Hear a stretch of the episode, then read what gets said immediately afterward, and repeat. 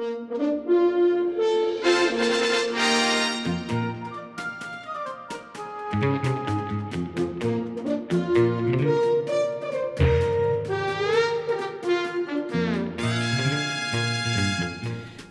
back. It is arguably the biggest news story of the past week, although I think probably it, you know, it, has some stiff competition from the rule from the Supreme Court that HMOs uh, uh, cannot be sued, or that the prisoners or that the prisoners in Guantanamo are entitled to legal representation. Nevertheless, Michael Moore's Fahrenheit 911 broke all records for documentary film on its first weekend, even though it was playing in something like 800 theaters across the nation, and the films it was competing with were playing in something like 2,500 to 3,000 different theaters, which means, of course, it's played. It played pretty much to packed houses every show in every theater from coast to coast. Obviously, a lot of people think this is an important film, and we need to discuss it. To do so, we have uh, four guests. Yes, four guests in this segment to discuss this film with us. If the technology uh, will stay with us, we're going to go to Los Angeles to speak with documentary filmmaker Hannah Shakespeare. We will go to Sacramento to speak with our media correspondent Gary Chu. We will return here to Davis to speak with our own Dr. Andy Jones from KDVS, and then go back to Los Angeles to speak with a Hollywood correspondent for the BBC, Gail Murphy, new to the program. All right, joining us now to talk about Michael Moore's new uh, new production in theaters near you is documentary filmmaker Hannah Shakespeare. Welcome back to the program, Hannah. Thank you, Doug. You were down in La La Land. I am indeed. All right, and uh, you have had a chance to see this movie. I did. I saw it over the weekend. All right, now let's let's reestablish. You were on many months ago. Let's reestablish for our audience uh, your credentials as a documentary filmmaker. Well, I, I made a documentary film last year about three Dominican uh, Roman Catholic sisters who were arrested in Colorado, and I'm back in Los Angeles uh, making my living as a screenwriter. All right, so you're familiar with what you'd call narrative uh, narrative film, being fictional film, Indeed. as yep. well as documentary film, which of course is grounded in reality. Yes, most of the time. All right, so give us this, give us a skinny. What's your take on Michael Moore's effort here?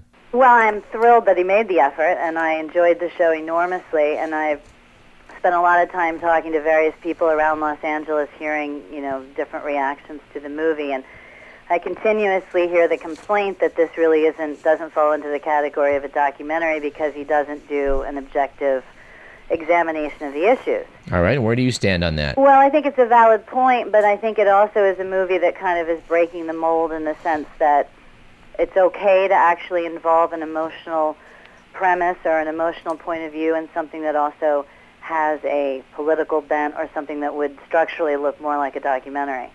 So I think it's sort of a new genre, and I think it's great.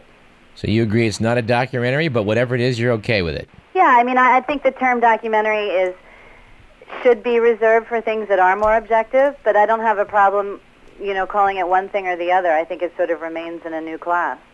All right. Well, if this is a, if this is a new art form, where where do you see it uh, its place being? Well, I think I think what the film does successfully is actually ignite an inspiration in people, and it makes them want to do something or to take a position either pro or against what Michael Moore's position is.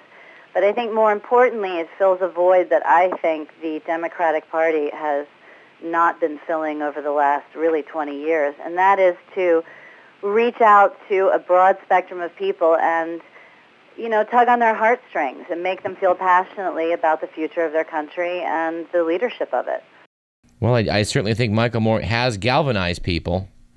I think I think he's galvanized them, and I know that that is a danger. I think it would be easy to sort of pick the movie apart for not being objective. But I think if you want the young voter, the 18 to 21 year olds, to actually go to the polls, and whether they vote, you know, for Bush or whether they vote for Kerry remains to be seen. But the point is to create um, an opinion, and and in order to create a, an opinion, you have to make people feel passionately about something. And I think if the Democratic Party had been more successful at doing that, then we wouldn't be in the position that we're in. I, I think that to use the form of art, you know, art meaning movie making or literature or even, um, I wouldn't say journalism because obviously that should remain objective, but the idea that something that is being presented to a broad party should be done in a way that can talk about politics and still be really interesting. So anybody who watches the movie obviously has the right to go, I totally disagree with that, but at least they're going to have an opinion about something that could theoretically get lost in the press. I've got a feeling the movie is going to get people out of their seats and into uh, voting booths in November, one way or the other. Yeah, I certainly hope so. I mean, I'm I'm personally going to try to spend the month of August um, working on a on a campaign to make sure that there's a one eight hundred number that all voters who can't get to the polls can call, and that there are people, you know, uh, legal representatives at each polling area in the country, so that there aren't the shenanigans that we saw in Florida again. So so that's my personal reaction to it, and it was something that, that came about after watching the movie. Well, great. Yeah. Well, Hannah, thanks so much for talking to us. We hope that uh, we can touch base again, and I you can it. update us from what's going on down there in uh, the big city of Los Angeles. Terrific. All right, Hannah. Thank you, Doug. Good to hear from you. All right, let's go now across uh, across the causeway to Sacramento to speak to our uh, Radio Parallax's own media correspondent, uh, Gary Chu. Gary, how are you? Hello, Doug. How are you? Uh, not doing too bad. I know you. We you want to say a few words about Michael Moore and Fahrenheit 911. So uh, let let's hear those words. Oh, it's the hottest topic in America today, maybe around the world, and particularly on the internet. Yeah. Uh, I just w- was walking down the hallway where I work today, and was just hearing some other people chatting about the movie, and then uh, I think the Sacramento Bee uh, on Tuesday had uh, two different articles about either the film or uh, the film uh, or Michael Moore uh, next to each other on the editorial page. Yeah. So there's a lot going on. I wrote a review of it also that's on the, the Tulsa TV Memories website, which anybody can go to, tulsatvmemories.com. Which Okay. I, I saw the movie about two weeks ago and wrote my review All on right. June 20th. And And what's your what's your take? well, my take is that uh, it's a uh, a very powerful, well put together film with some very very interesting candid moments, uh, uh, particularly of George W. Bush, which uh, is uh, causing the uh, neoconservative think tanks and uh, quasi-journalists who have not been look checking their facts so closely over the past 10, 12 to 15 years to be doing so now to make sure they can find something at fault, uh, something wrong with that film. it is manipulative, uh, like all uh, films like this are, whether Yeah. it's uh, right or left politically. But I should note it's, be, it's being criticized for not really being a, a true documentary and, and more of a you know a one-sided effort. It isn't a documentary in the terms of being dispassionate and uh, being, you know, uh, giving equal time to both sides. It's it's like Michael Moore says, it's his own op-ed piece. Okay. That's what it is, and uh, so. But I still think it's a movie that some people should not miss, uh, whether they have one political predilection or another. Uh, I know that I've been hearing also an interesting thing about the film is that the film own, uh, th- theater operators are having trouble getting the people out of the theaters after the film shows because they want to sit and talk about it Interesting. and have a little meeting about it. Interesting. Uh, yeah, I thought it's something you know. It's, it's it brings the people together in, in discussing it, and the tickets are selling like crazy in the red states and the blue states. huh. I would say it has the inside track for some sort of an Oscar next year, much to the chagrin of people who are politically Boy, opposed to, I to think it. there'll be some efforts made to stop that from happening. You know, Michael Moore is also in another documentary, if you want to use that term, that's uh, uh, showing in Sacramento down at the Crest right now called Yeah. The Corporation. Yeah, let's talk about that. Now, the corporation is uh, is a much different film. It's actually more of what you would call a documentary than an op-ed piece. In fact, it almost gets boring in places, although the the subject is is uh, uh, uh, something that people are talking about quite a bit today. It, it even gives the beginning on how corporations began back in the uh, 19th century. Right. And uh, Michael Moore is uh, somebody who talks in it. Also, the very controversial figure Noam Chomsky is in it. Yeah, but we, we spoke with Dr. uh, Peter Phillips of Project Censored. He mentioned this this this issue. One of the interesting things about the corporation is part of it features a couple of uh, reporters who were uh, worked for Fox News in Florida, and they had a story about uh, the use of antibiotics. Oh yeah, Jane Akre. Yeah, yeah, right. Yeah. She's involved with the film. Uh, in dairy farming and its hazards uh, uh, for cows and people. Right. And the station tried to kill the story, Right. buy their silence, and uh, wanted them not use the word cancer in the copy, Yeah. and all that sort of thing. And that was a little bit on the scary side to see that, to see how they were trying to manage the news and not not make that corporation mad. Yeah, she finally, I think she finally prevailed, but Fox's argument in court was that there's nothing, there's nothing wrong with telling lies over the air. That was their argument. That, they, that Yeah, that you know that's there's no law that says you can't lie to the public. One other thing about the corporation, Doug, that I thought was interesting was that uh, uh, back uh, some time ago, the uh, the Supreme Court made some decisions about uh, equal protection under the law, the Fourteenth Amendment, and said that corporations were like human beings. Right. So the corporation, the film, took it one step further and uh, checked out the tendencies, the psychological tendencies of the corporation, and said, what kind of a human being would this be Oh, psychologically? Yes. And it was a. turns out that there was an FBI psychologist said the corporation would be a psychopath. that's right. The Economist magazine wrote that up. I'd forgotten that. What kind of individual would a corporation be? A, a psycho. Yes. so, couple of good documentaries. Boy, those, I, I have to go take in the corporation. Yeah, well, the, the, you know, nine nine eleven is not really a documentary. It's a it's a polemic from a very polemical guy, Sure and is. uh, uh, but uh, something that uh, uh, most of the media doesn't carry anymore. So we need to go to the theater and see it. All right. Well, fair enough. Well, Gary, thanks for the update. We'll uh, we'll uh, make a point uh, if you have tell everyone if you haven't seen Fahrenheit 911, please do so. And uh, and I'm going to join the crowds that are out to see the corporation. That sounds like a worthy effort as well. Fair enough. Well, uh, continuing our discussion of Michael Moore's Fahrenheit 911 uh, would be a talk with our own public affairs co-host, uh, KDVS's own Dr. Andy Jones. Dr. Andy, are you there? I'm here, Doug. Good to hear your voice. Well, it's good to have you on. Uh, we've been talking to uh, to Hannah Shakespeare, film documentarian, and and and uh, Gary Chu, our media correspondent, as you know, and, and we need to go and uh, get your two cents because you are actually a, a it's in your blood to review films. It's true. My father was a movie reviewer for CBS in Washington D.C. for almost 30 years during my my early years, and uh, my brother reviews films on occasion now. He's worked for Variety in the past as well as Us Weekly, and now is writing for People magazine. We should remind listeners that uh, your show, Dr. Andrews Poetry and Technology Hour, is on the same time slot every Wednesday. Just before you, it's uh, I'm I'm glad to uh, get you ready to bat cleanup for the KDVS team. Well, Willie Mays went third, and McCovey went fourth. Good, good, good way to go. Um, now, you unfortunately have not seen Fahrenheit 911. You know, it's been sold out every time I go. And my wife tried to go yesterday. She had to see something called The Notebook because on a Monday evening at 7:30 in Davis, Fahrenheit 9/11 was sold out again. Well, we expected to sell out in Davis, but I was quite surprised that all over LA when I was down this weekend, uh, you know, it was just hard to get a ticket. It's an exciting time to be Michael Moore, certainly. That's for sure. I wish we could have gotten him when he came to Davis a few months back. We tried and tried, we just couldn't get an interview out of the guy. He was too busy. I think it's only a matter of time. Yeah, well, it'll be about a year from now, I think, before we can do it. But we'll, we will keep trying, and we and one of us will succeed, I'm sure.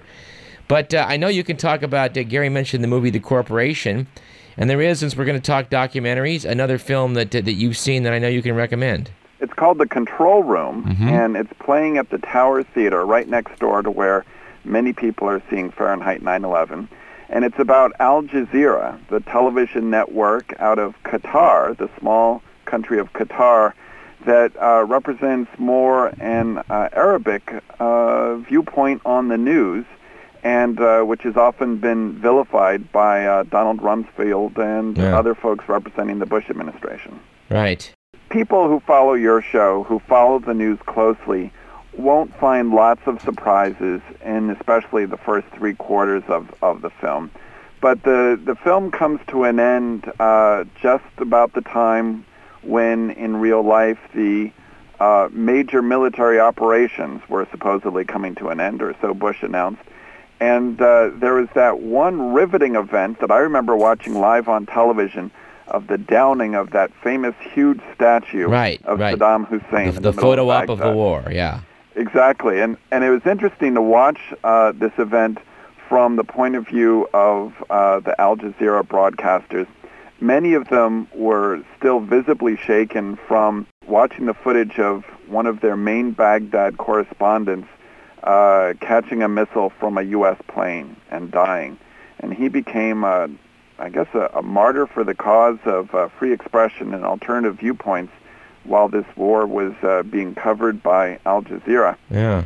So uh, the the footage that we've all seen is the the the throngs, the crowds coming out of Right. Baghdad streets Right. and eagerly uh, climbing to the top and uh, and downing the statue with the help of an occasional uh, marine. Uh huh. What we found out instead is that when you pan back, you see that the crowds around the statue are actually uh, much smaller. And uh, and then one interesting thing that, that I found is that one of the producers at Al Jazeera, who was originally from Baghdad, uh, watched some of the, the interviews uh, with the folks who were downing the statue and some of the, the chanting that was going on, and he didn't recognize a Baghdad accent in the Mhm. lot of them Uh huh. suggesting that uh, that these men were brought in from who knows where. Uh, he also pointed out that one of them had a Iraqi flag from uh, a much older administration. Mm-hmm. Uh, a 10-year-old flag was just ready in his pocket in case uh, U.S. forces were to show up and offer enough protection to down Uh-huh. the famous statue of Saddam Hussein. So it's a sort of perspective on the news, as is often true with uh, hard-hitting progressive documentaries, the sort of perspective on the news that you're not going to get from uh, Dan Rather. Well, I'm glad that that is in the movie. When that when that uh, statue toppling episode did take place, uh, Mr. McMillan, my producer here, directed me to a website that showed a, a, a, a much more wide angle view. And you could see that although the way they filmed it, it looked as though the square was teeming with throngs, there really couldn't have been more than 70 people uh, in front of the cameras. The square was by no means filled with throngs of Iraqis celebrating the, the, the downfall of the statue. You know, one thing that interested me in this particular documentary is that after that one reporter from Al Jazeera was killed, people in Iraq who welcomed those reporters previously told them, barred them from their homes, from their neighborhoods even, because they were worried that those reporters were going to be targeted by additional U.S. missiles. And as a result, there weren't a lot of other reporters available to give an alternative perspective on that big photo op of the toppling of the statue of Saddam Hussein because many of them had to leave Iraq for their own safety and because they weren't welcomed by any of the population there. Wow. Well, that sounds like I, I think I need to see this movie. I think you do. It's it's well worth it, and I really do appreciate the Tower Theater for its uh, interesting alternative choices. I don't know where else you can see uh, documentaries, at least ones that are not made by Michael Moore, Right. except uh, the Tower Theater and the Crest Theater. Yeah, I think the Crest has the corporation, and the Tower has control room. And who has supersized me? I don't know, but you know that's the uh, the fourth, I think, largest uh, grossing documentary in the history of the medium. Have you seen it? No, You I haven't. Well, let's go see it.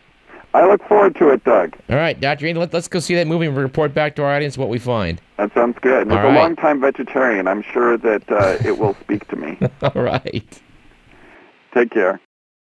And now let's go to Hollywood. Actually, go down to Hollywood to someone who really is a Hollywood correspondent. We've had one on our show before, uh, David Rosenblum, but uh, Gail Murphy actually is for real, the genuine article. Gail, are you there? I'm certainly here. Gail, we're glad to welcome you on board. We should point out to our audience that you actually do file reports for BBC television and radio as well as the Associated Press radio. Guilty as charged. You were with ABC 17 years? Yes, ABC News for 17 years, a Hollywood correspondent for them. Well, oh, I kind of know my way around here. I guess you do. So, uh, by all means, we're, we're, we're discussing Michael Moore, Fahrenheit 911. What is uh, what's the buzz down in uh, in Hollywood? Well, everyone's seeing it. Everyone's going. People are taking off work and lining up and going to see this movie. Um, although, you know, th- for those of us that were watching the deal go down when it was happening, this is like, you know, a really great elongated 60-minute wrap-up. You know, three years later. Uh, but uh, it's the buzz. You can't. Um, you can't go to a, a bar or an AA meeting without talking about it in this town. Now, uh, this whole thing, the whole thing with, with, with, with Miramax and Disney and the whole thing back and forth, that was that was a, I guess that was talked about quite a bit as well. Yes, yes. Well, th- I mean that story is just oh so last Tuesday. uh, I mean, you know, D- Disney put up the money for the film, saw Uh-huh. the film, told Miramax they weren't going to distribute it. The Weinsteins bought the film back from uh, from Disney, and um, it is now being distributed by Lionsgate, which is interesting because in, on its opening weekend, who, who is Lionsgate exactly? it's an independent uh, film uh, distribution company. Uh, and the film made in the first weekend more than Lionsgate had paid for the rights to distribute it, which is absolutely amazing. And what ultimately could happen, or actually what is happening here, is um, it is becoming the first ever blockbuster uh, documentary. There's never been one.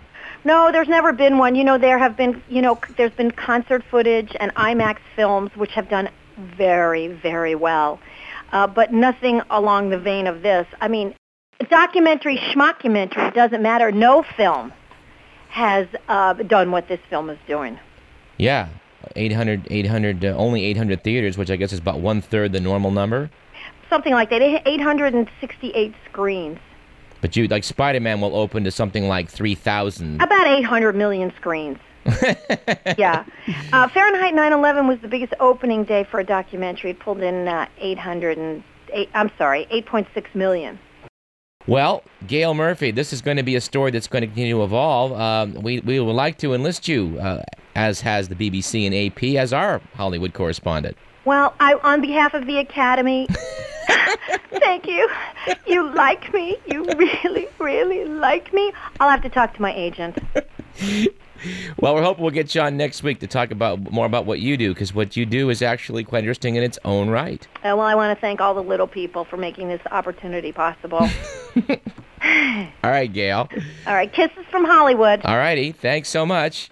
Well, uh, there you have it. Uh, a variety of opinions about uh, Michael Moore and other documentary films out there. I think you, the listening audience, uh, would do well to take advantage of what uh, at the moment seems to be an embarrassment of riches in terms of uh, quality films of a documentary nature. Um, you should see Fahrenheit 911. You should see The Corporation. You should see Control Room. And we hope you will also see Supersize Me. Um, I've only seen the first one, Michael Moore's effort. I'm going to try and take in the other three over the next two weeks, and we'll report back to you about uh, those. Thanks again to Gail Murphy, Gary Chu, Dr. Andy Jones, and Hannah Shakespeare. I should note that when I was in Los Angeles, as I was this weekend, uh, hoping to see the film, Michael Moore was interviewed by Howard Stern. I don't like Howard Stern as general rule, but he did a very good job with Michael Moore. He himself is angry about what's um, perhaps going to happen to him and has said that he's on the warpath against the Bush administration. Now, people called in and accused Michael Moore of being a liar, usually because, you know, one particular detail wasn't 100% presented accurately. And he will surely be attacked for anything in that movie, anything and everything in that movie, as a matter of fact. I'd recommend that you go to michaelmoore.com where he makes an effort to rebut the charges uh, being made against him that he has uh, lied. Uh, you know, it's mostly quibbling. You know, no one's going to get things right 100%. I think in almost any circumstance. But if you want to hear what Michael Moore has to say about the people who are attacking him, by all means, go to michaelmoore.com. Stay tuned for our third segment. We will continue uh, briefly this time our discussion that we started last week with a legend of broadcasting. Richard C. Hottelet, formerly of CBS Radio and News, also of NPR Radio, and currently writing for the Christian Science Monitor. I'm Douglas Everett. This is Radio Parallax on KDVS 90.3 FM. Let's take a short break.